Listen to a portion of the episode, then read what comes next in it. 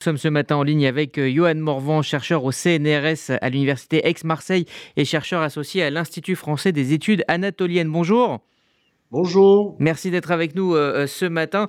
On semble donc se diriger vers un second tour. C'est une première en 20 ans, mais on voit aussi que Erdogan arrive en tête, hein, contrairement à ce que prédisaient les sondages. Comment analysez-vous ces résultats, donc encore provisoires?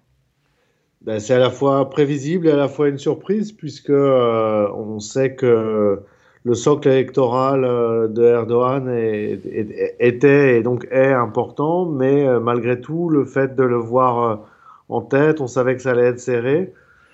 on, note cependant voilà, une, lente érosion, mais plus lente que prévu, puisque notamment après le, tremblement de terre de, février dernier, il y a eu un grand mécontentement de la population turque. Alors vous travaillez euh, spécifiquement sur les juifs de, Turquie, ils sont euh, aujourd'hui euh, moins de 20 000, hein, alors qu'ils étaient encore à peu près 30 000 il y a quelques années. comment se, positionnent-ils dans cette élection? En fait, la,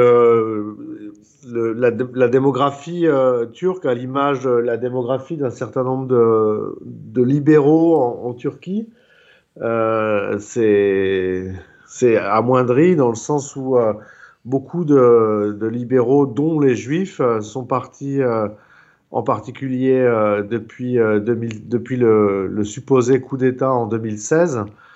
Et, aujourd'hui, une partie de la réponse à, votre question se trouve dans, le, dans, cette, dans cet exode finalement.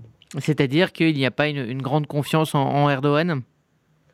Il y a eu à un moment donné comme pour les libéraux, encore une fois, euh, au sein des juifs, un, attrait assez relatif pour euh, Erdogan, dans le sens où il avait pu euh, comment dire, entraîner le pays dans une, à la fois dans une croissance économique et aussi avancer sur la question des minorités au cours des années 2000, à l'époque où la Turquie était dans un processus de, de, tractation avec l'Union européenne.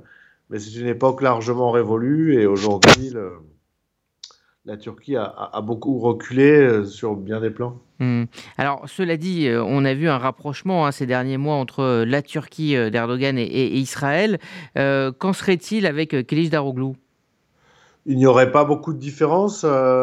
Kemal Kılıçdaroğlu est quelqu'un de très prudent et il n'y aurait sans doute, si si euh, à l'issue du second tour, il remportait l'élection, ce qui paraît malgré tout assez peu probable malheureusement aujourd'hui, euh, il y aurait sans doute moins de rodomontades euh, à l'égard d'Israël, sachant que par ailleurs, en fait, les relations économiques bilatérales entre Israël et la Turquie sont en croissance continue en dépit des tensions, et cela depuis de nombreuses années.